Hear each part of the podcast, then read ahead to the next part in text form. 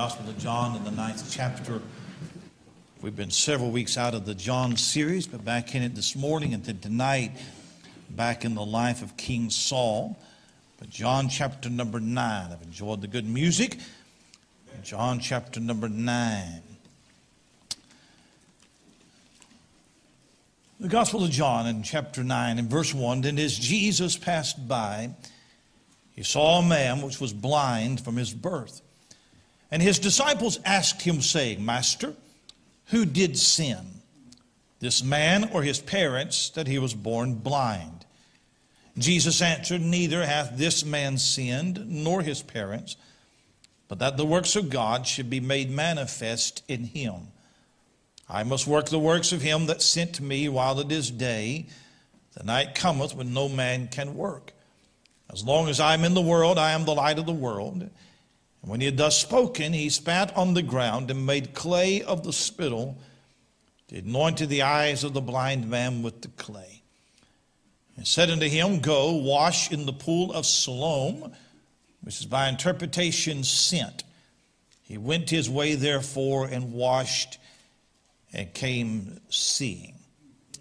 There's only eight miracles in the Gospel of John, and John was very selective or very careful in how he selected the particular miracles to include in his gospel. He tells us the reason for that in that purpose statement that we looked at at the very beginning. It's at the very end of the book, John 20 and verse 30. And many other signs, signs, many other signs truly did Jesus in the presence of his disciples, which are not written in this book. But these are written the ones that I've these are written that ye might believe that Jesus Christ is the Son of God, and that believing ye might have life through his name. So John said that the miracles that I have included are signs. They're, they're like a signpost, and it is pointing to something. It is pointing to the truth that Jesus Christ is the Son of God. And it's for you to believe. So John emphasizes belief in this gospel. The Samaritan woman believed. The nobleman believed. But not all believed. So there is an emphasis in unbelief as well. But the only issue that John seems to be interested in is do you believe or do you not believe that Jesus Christ is the Son of God? There are some who did not believe because they did not understand. Nicodemus would be, would be that. There are some who did not believe without a sign. They had to have a miracle. The nobleman in Capernaum, he, he had to have a sign. But there were some who believed on a superficial level, the masses that were there at the feeding of the 5,000. But the greatest form of unbelief is the hard hearted, truth rejecting unbelief of the rabbis and the chief priests that the Lord encountered. And for several weeks in chapter 7 and chapter 8, we saw the Lord Jesus in Jerusalem at the Feast of Tabernacles, and he faces off with these religious elites, and we've gone back and forth.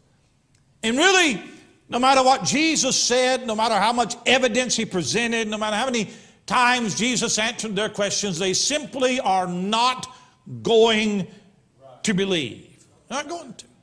So, so John John tells another miracle, and in this chapter, we are going to see again belief and unbelief side by side. In fact, here's what you see there is a blind man that is made to see, there are seeing men that are made blind. There is a blind man who knows virtually nothing spiritually, but in the very end of the chapter, he's going to say, I believe that you are the Son of God. There are religious men who have the Old Testament, they have all the evidence, they have all of the miracles, but they refuse to believe what is very plainly in front of their eyes that again, Jesus is the Son of God. And when you read the back and forth in this chapter between the blind man and the Pharisees, it is very evident that the Pharisees' ignorance is willful ignorance. They could have known, they should have known, but they refused to know. So one man is blind and he wanted to see, other men are seeing, but they chose to be blind. Now, it's interesting to me that when you study a harmony of the Gospels, there are 35 named miracles in the Gospels together. Eight of those 35 miracles is the healing of a blind man.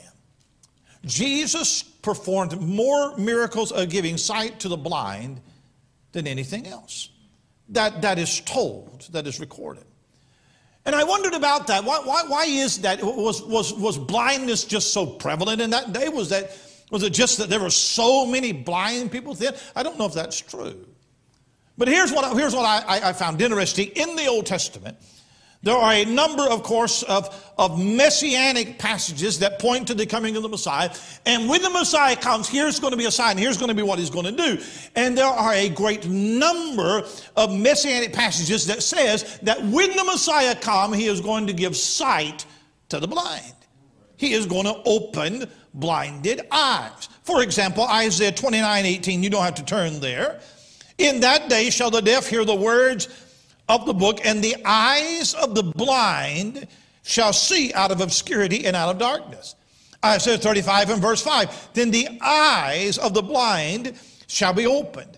Isaiah 42 and verse 7 to open the blinded eyes, to bring out the prisoners from the prison, and them that sit in darkness out of the prison house. So, over and over and over, the Old Testament says that the coming of the Messiah is going to be associated with the opening of blinded eyes. So, that's why I find it interesting that in the Old Testament, there are a great number of miracles that take place. Elijah, Elisha, many miracles that take place. There is one miracle that you never read about in the Old Testament, and it is opening blinded eyes. Then when you get to the New Testament, the disciples are given the power, Matthew 10, to go out and they heal the, they heal the sick and they, they, they, they cast out devils. They perform a lot of miracles. There is one miracle that none of the disciples do. It's opening blinded eyes. But here comes Jesus. And eight times more than anything else, he is opening blinded eyes. And here's the reason I point that out Messiah's coming, and giving sight to the blind is going to be associated with Messiah. So, so, so when you see somebody do something that you've never seen before, when you see something happen that has not happened in the Old Testament before, when you see somebody doing something that nobody else is able to do, that ought to clue you in of the coming of the Messiah. So here we have in John chapter 9, he is opening blinded eyes again. The Messiah has come, the prophecy is being fulfilled. Now, this morning, we, we can't cover the entire chapter. I, I've tried to break it up in two sections. And this morning, I'm going to deal just with the miracle. And then next week, we'll deal with the aftermath of the miracle. And there are three truths in, in the verses that I read to you that I want to present to you. Here's the first truth, and that is that there is a problem greater than blindness. There is a problem greater than blindness. Look at verse number one. And as Jesus passed by, he saw a man which was blind from his birth. Now, if you back up to chapter 8 and verse 59, then took they up stones to cast at him, but Jesus hid himself, went out of the temple, going through the midst of them, and so passed by. So, so, so you remember that Jesus is being chased out of the temple. He's being chased out of Jerusalem. And it says he passed by, chapter 9 and verse 1, and as Jesus passed by. So it looks like to me that the two passages are connected. And as Jesus is leaving. He's escaping for his life. They have stones in their hand. They're wanting to stone him, and he is slipping out. He stops and takes time to deal with this blind man. He's going to stop as he's passing, get the scene. He's passing by. And here's what I love I love that even though our Lord was under the threat of his own life, he still stopped to give a blessing to this blind man. He was just passing by. And somebody said he was just in a blessing kind of way that day. This blind man doesn't cry out. This blind man doesn't ask for healing. This blind man has been born blind. And Jesus, just on his way out under great duress, stops and gives healing to this man. Now, the Bible tells us that this man is born blind. So he has lived his entire life in darkness.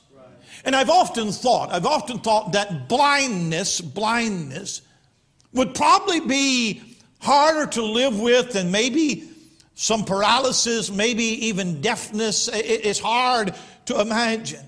I, have I, I to, to, to live and have never seen a sunrise, to not understand what the word light even means. You can't describe the beauty of creation. This man has never looked into the face of his mother. This is a man that's born blind. And verse 8 will tell us that not only was he blind, but he was a beggar. Blindness and begging seemed to be constant companions because in that day there were not any employment opportunities for the blind. Now, today we, we have we, we have braille and we have computers for the blind, and, and we have ways that, that a blind man doesn't have to be a beggar. There are ways that that person can work, and we thank God for that. But here is a man blind from his mother's womb, and I think about in Acts 3, it talks about another man who was blind from his mother's womb, sitting by the gate of the temple. And he's sitting there and he is hoping that religious folks will have a little pity on him and throw a few coins his way. Did you know that in that day that people looked down on people who were handicapped and disadvantaged as if they were getting what they deserved? Maybe he is being punished for something in a past life. We'll look at that in just a minute. So maybe this is being carried over for something he did previously. So why should I have pity on him if he is under the hand of divine discipline? And then other people would look at beggars as a nuisance and they would walk by them and kind of act like they, they didn't see them. Kind of like, you know, when you're at a red light and there's a panhandler and you look straight ahead deep in thought, or you pretend like you're on your phone, acting like you don't see the person, right? You, you know what I'm talking uh, uh, uh, Oh, y'all, y'all all church people. Y'all don't do that, right?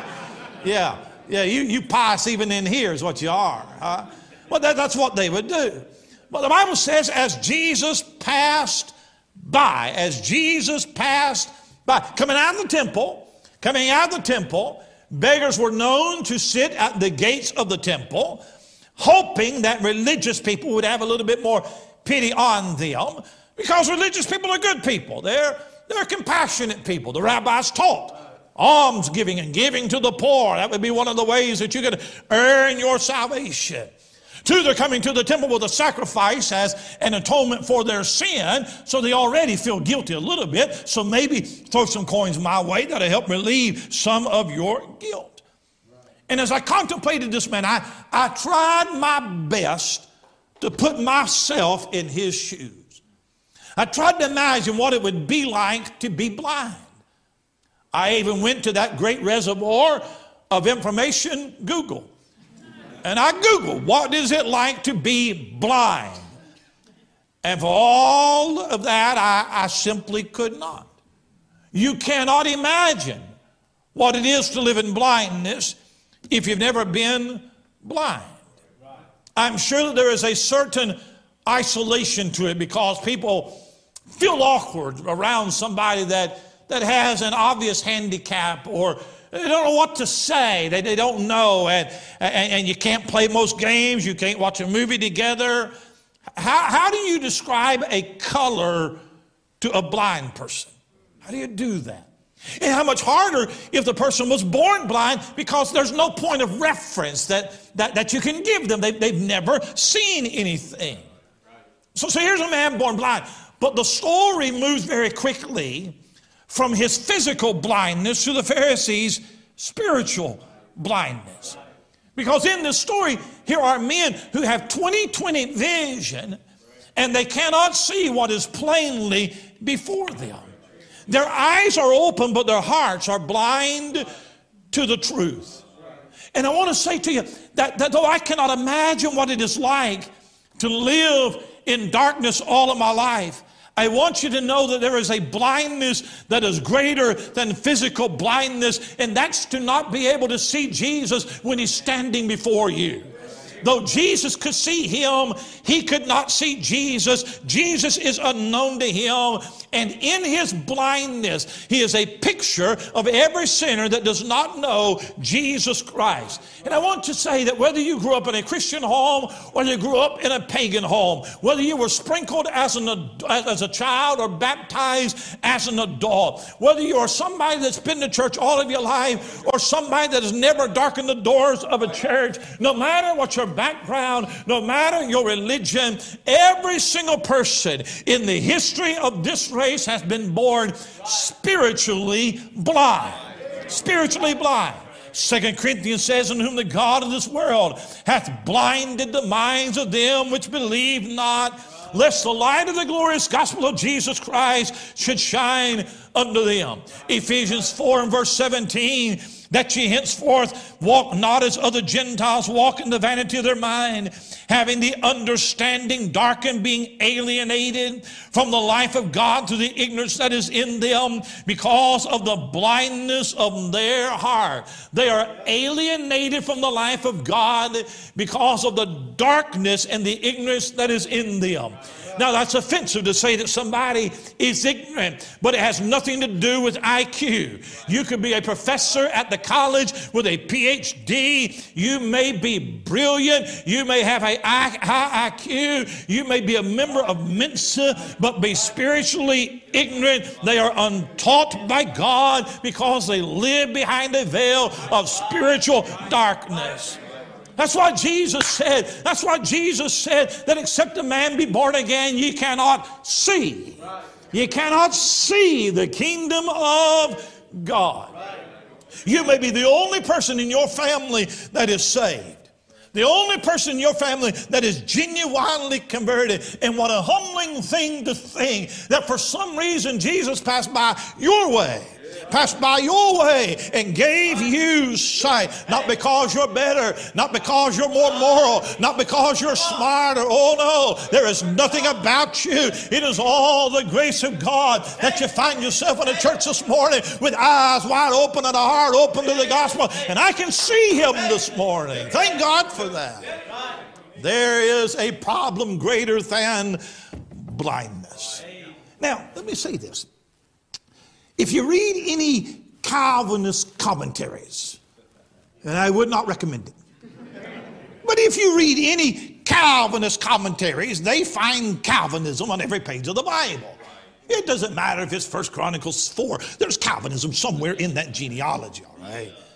If you read a Calvinist commentary, they lean extremely heavy on the sovereignty of God in this passage. They point to the fact that this man does not ask for healing.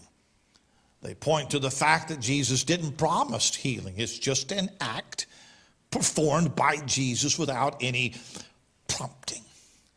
And of course, the blind man is totally dependent upon Christ to give him any sight. And you have heard me long enough, I hope, to know that there is not one tenth of 1% of Calvinism in my body. However, however, do not be afraid of the sovereignty of God in salvation. Just because the Calvinists preach that and preach sovereignty and they take it, you know, way out to left field. But here's what I would tell you that before a man is saved, there must be a quickening of his understanding because he is dead in sins and he cannot see and he cannot believe and he cannot come. And a sinner must be given understanding before he can trust by faith what he understands. And that understanding is a gift of the sovereignty of God. I lost about half of you right there. So I'll say it like this If God doesn't turn the light on in your heart, you'll never trust Jesus Christ. If you cannot see Christ, if you don't understand your need, then you are blinded by sin, and that blindness is greater than any physical blindness. Thank God for the day that the Holy Ghost came my way. I feel like preaching for just a little bit. Thank God for the day that He came by my way and opened my eyes. So it wasn't just what I heard in Sunday school, but I understood it with my heart. gave me the faith to trust Christ and be gloriously saved. There is a problem that is greater than blindness. But in this passage, there is a purpose that is greater than judgment. Look at verse number two. His disciples asked him, saying, Master, who did sin? This man or his parents that he was born blind? The question is not, is his blindness because of sin? The question is, whose sin caused his blindness? These are the disciples talking. And in their limited theology, this blindness has come from either his sin or his parents' sin, but we are sure it is because somebody sinned. Their theology said that all suffering is because of sin. Yours or somebody else's. Now, in one sense, it is true that all suffering is the result of sin because we are the children of Adam, and Adam fell, and we are live in this fallen race. But that's not what they mean. What they mean is to make a direct connection between some sin in the past that would cause this man to be born blind. Not because we live in a cursed world, no, but some direct or indirect sin that somebody did, either him or his parents, that he is born with this disease. And by the way, they're not the first people to think that. Do you remember Job? Job's three friends who weren't very good friends, who came along to comfort him, but they ended up indicting him. They came knowing that there was a sin. We just got to find what sin God's punishing you for.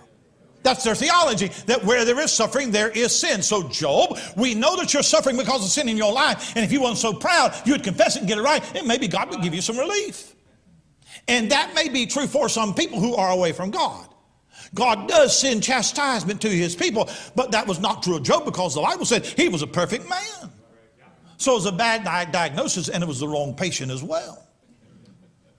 So, so, so, so who said? So, so let's look at it. Let, let's just consider the first option. Master, who did sin? This man? Now, the obvious problem is he is born blind. That's just, that's just what it is. So, so it could not have been sin in this life. So was it a sin in a previous life? Did he sin somehow in the womb? Or do they believe in some type of reincarnation? Where, where you are living in this life according to how you lived in a past life. Is there such a thing as prenatal iniquity? Is there any truth to reincarnation? And unless you believe, unless you believe some form of reincarnation where your soul lived in a past existence and now this life is just karma, this option does not work. It cannot be his sin. Right. So consider the second option. Master, who did sin? This man or his parents that he was born blind. And this is the school of generational curses. That sin is imputed from the parent to the child, and the child suffers because of the parent's sin. And somebody right now in this auditorium is thinking, well, don't the Bible say that? Don't the Bible say about visiting the iniquity to the second and the third and the fourth? And the, well, take your Bible quickly, quickly. Exodus chapter 20. Exodus chapter 20. I found sometimes in preaching it is good to head off the objections here than in the foyer.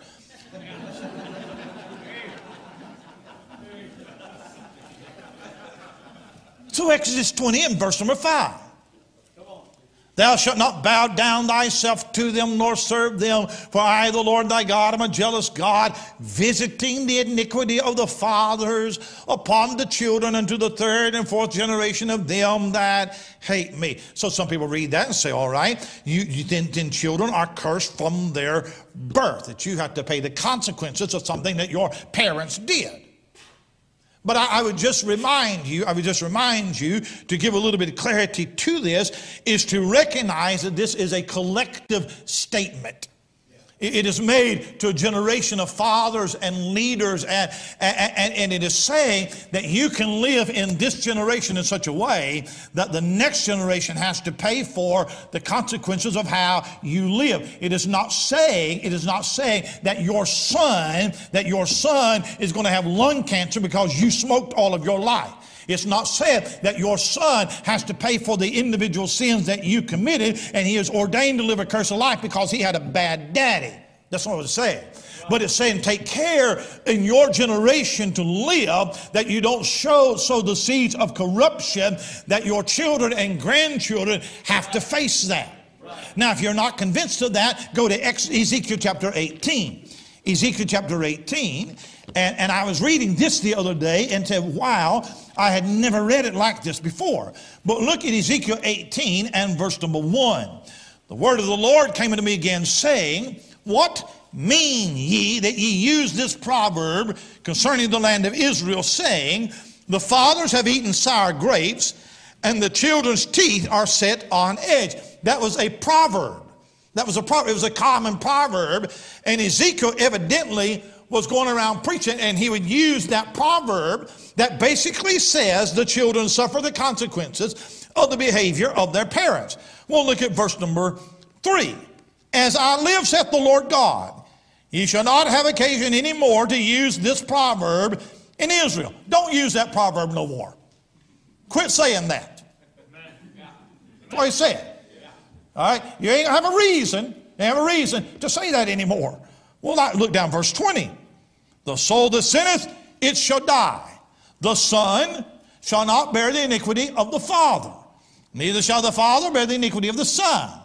The righteousness of the righteous shall be upon him, and the wickedness of the wicked shall be upon him. That is personal responsibility. Every man is responsible for his own actions. So, so it ought to put to rest the notion that this man is born blind because he's being punished for his parents' sin. So if his blindness is not because of his sin, it's not because of his parents' sin, then why was he born this way? Now come back to John 9, Jesus is going to give you the third option. John 9 and verse 3. Jesus answered, Neither hath this man sinned, nor his parents sinned, but that the works of God should be made manifest in him. Now, that's a tall drink of water right there. You might would have wanted to have the first two options. Jesus is saying this man is born blind so the glory of God can be displayed in his life. Come two pages over to John 11. This is Lazarus. This is Lazarus, sick unto death and does die.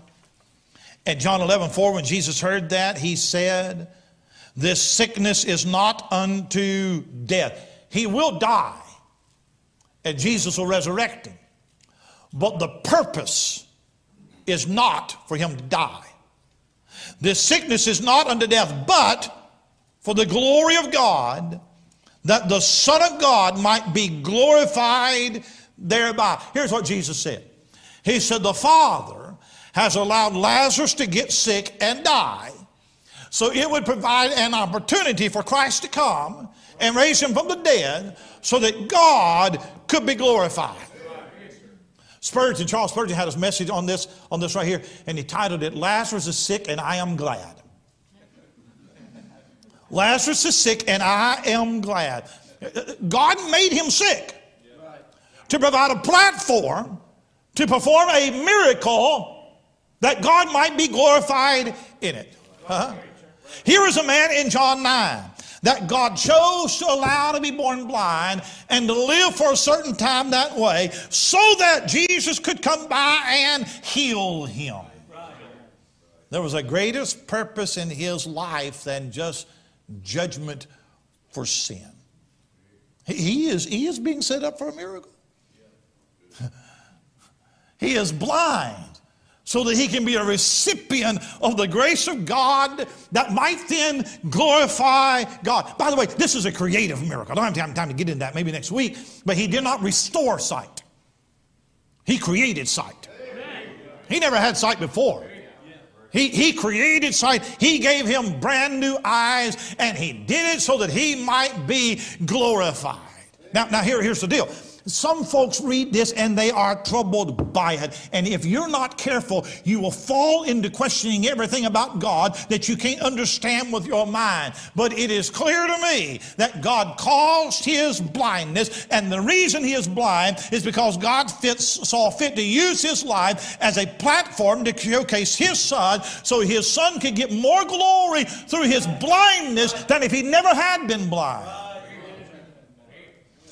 If this man had been born with eyes, seeing, just like you and I, Jesus would have passed by that day and probably never spoke to him. This man most likely would have been one of the masses that would have never met Jesus Christ. This miracle would have never happened in his life. And here's a statement I want to make to you. It is more important that God work in my life and yours than that everything in my life be good. It is more important that Christ be exalted in my life than that my life be comfortable.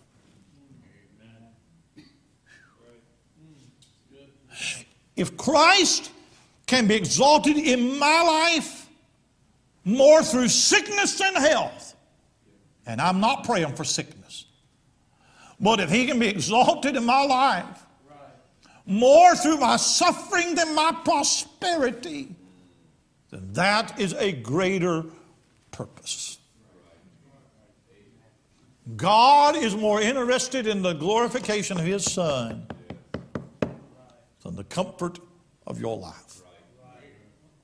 And the question is, what am I most concerned about? We take care of ourselves, and we should. We, we are concerned for our health and our well being, and we should be. There's nothing wrong with that.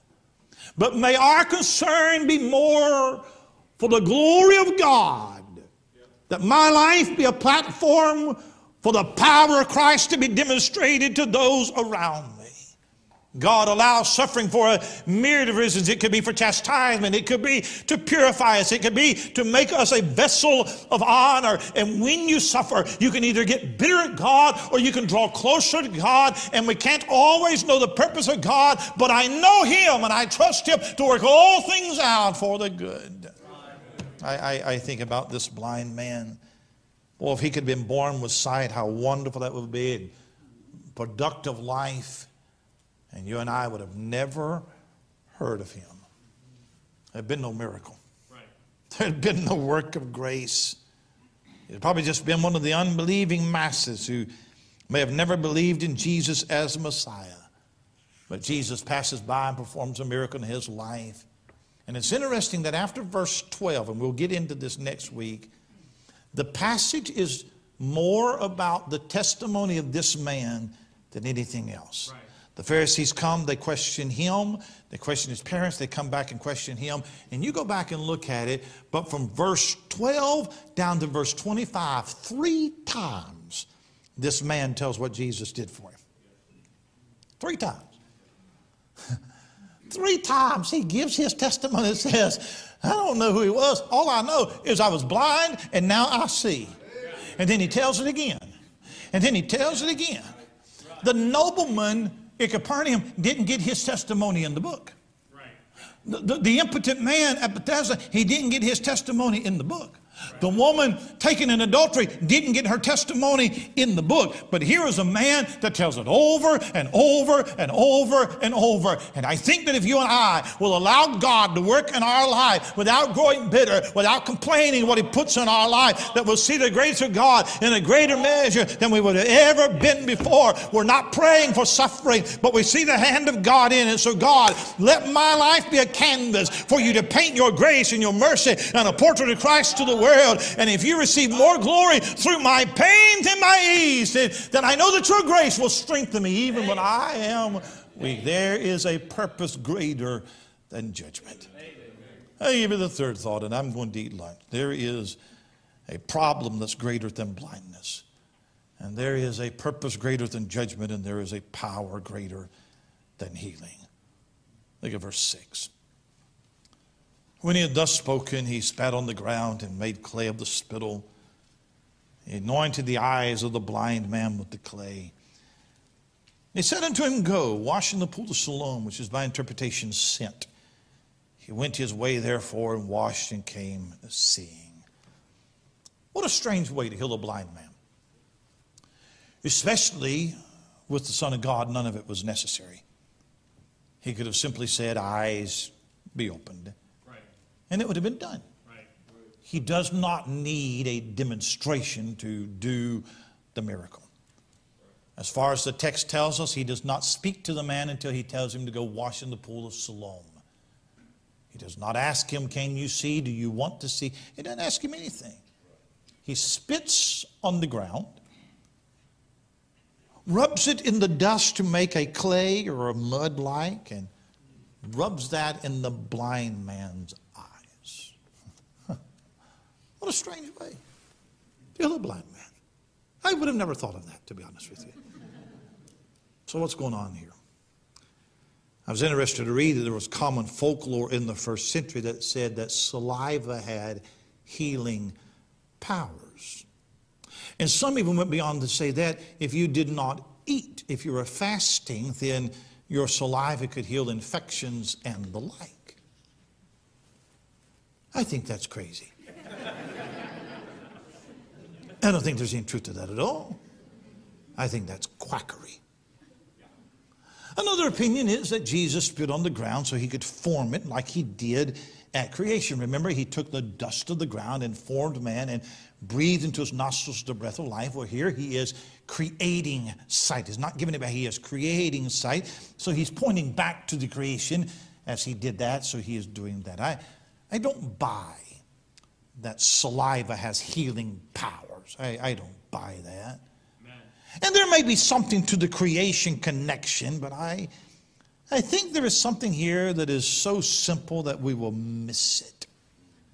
I think the reason why he took clay and put it in the man's eyes is so that the man would have to go and wash it off at the pool of Siloam.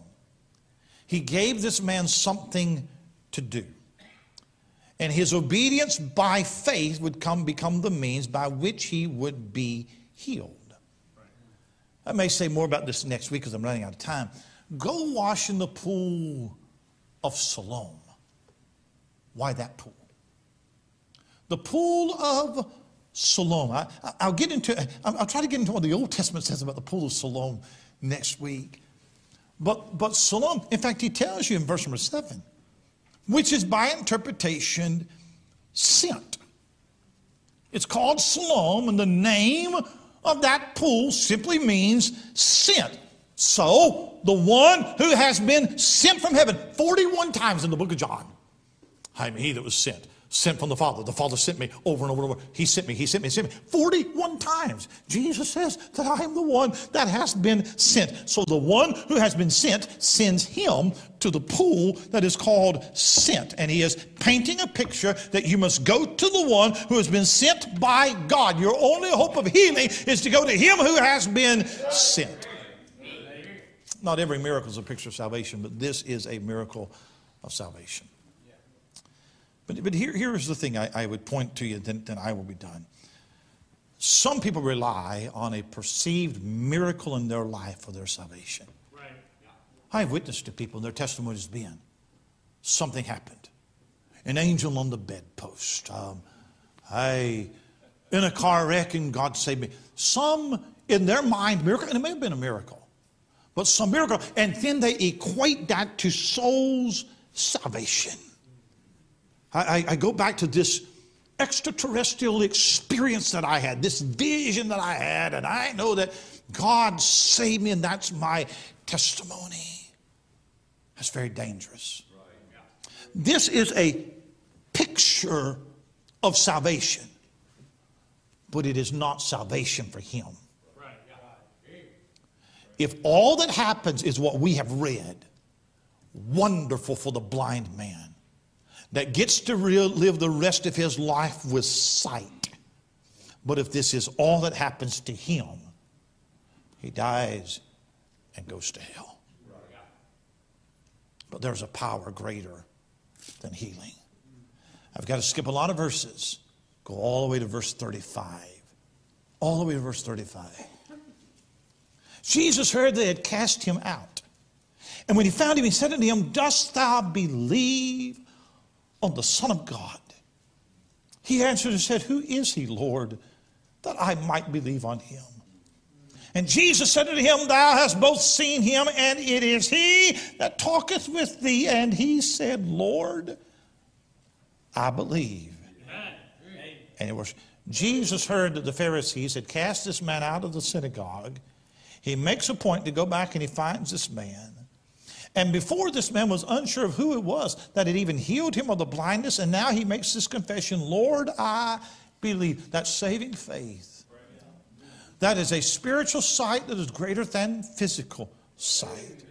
The greatest miracle in this story takes place not at the beginning, it takes place at the end of the story. Him seeing Jesus by faith is greater than him seeing Jesus in the flesh. It would have been a tragedy for him to have his eyes open physically, but his heart not open spiritually to the truth of Jesus Christ. You may truly experience a miracle. God may do something for you and save you from certain death. You might have a vision. There might be something happening in your life that is not explained other than some supernatural thing. But the greatest work, the greatest work that will ever do in your life is not some physical miracle. Right. That's when He saves your soul from hell. I'm done. And I come to the piano wherever you at. I'm, I'm done. It, it, it has impressed me that in John chapter 9, 41 verses, here is an entire story dedicated to the salvation of an unsaved man. I don't know his name, don't know his mom and daddy's name, don't know anything else about him. Nobody cares for him, there's nobody to help him, but 41 verses dedicated to his testimony. Did you know there's only one chapter in your Bible, Revelation 21, that describes heaven? If you want to know what heaven looks like, the New Jerusalem, you go to Revelation 21. It's the only chapter that describes streets of gold, gates of pearl. Only one chapter. There's more verses dedicated to the salvation of this man than there's a description of heaven. If you want to know how God created heaven and earth, you got one chapter to find it Genesis 1. Genesis 1 tells you about the six days of creation. That's all the details you're going to get. There are more verses telling about the salvation of this one man than there is telling about how God created heaven and earth. One chapter describes creation, one chapter describes heaven, and there's more verses to tell you what Jesus did for this man. And here's what it tells me it tells me that Jesus Christ is interested in individuals. John 3, he spends time with one man, Nicodemus. John 4, one woman sitting at a well. The end of John 4, one man, nobleman from Capernaum. John 5, one man, lame man, sitting at the pool of Bethesda. John 8, one woman caught in adultery. Jesus passed by one person. I'm grateful for the day, September the 27th, 1976. I don't know what else was going on in that world, but I know what was going on in that bedroom that night. Jesus passed by. One person, one person. There might not be anybody else got saved that day, but I got saved when he passed by my way. Do you remember that time? Do you remember the day, the night when Jesus passed by your ways, opened your eyes, and gave you spiritual sight? I say to you this morning, there is a problem greater than blindness. A problem greater than blindness is to not be able to see Jesus Christ when he's standing in front of you. And there is a purpose greater than judgment. That he might take your life and paint a portrait of the grace of God through pain, sorrow, comfort, whatever it might be. But if he could take your life and mine and show the world how great that he is. And I say to you, there is a power greater than healing. It doesn't matter what he does for you. No matter how many miracles that you can claim. But if you've never had this miracle, the miracle of new birth, I see you're missing out on the greatest miracle.